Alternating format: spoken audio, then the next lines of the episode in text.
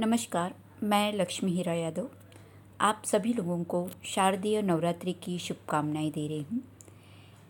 मैं आज यहाँ पे देवी के प्रथम रूप शैलपुत्री जी के समक्ष अपनी कलम की जो रचना मैंने लिखी है, वो प्रस्तुत करने जा रही हूँ।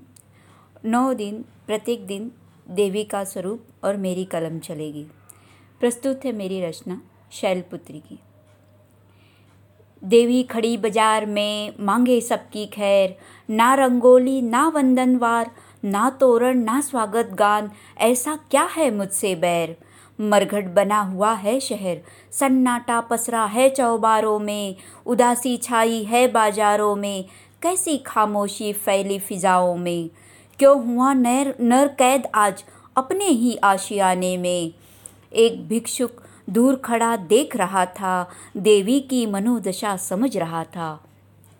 बेबस वो हाथ जोड़कर बोला, हे देवी, इस निरीह मानव पे रोष न करना, आवेश में आकर कोई श्राप न देना। कण कण में तुम बसती हो, कोई संताप न करना।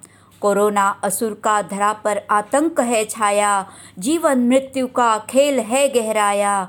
शैल पुत्री है नाम तिहारो जग में, ना भस्म हुई जो दक्ष के अंगारों में।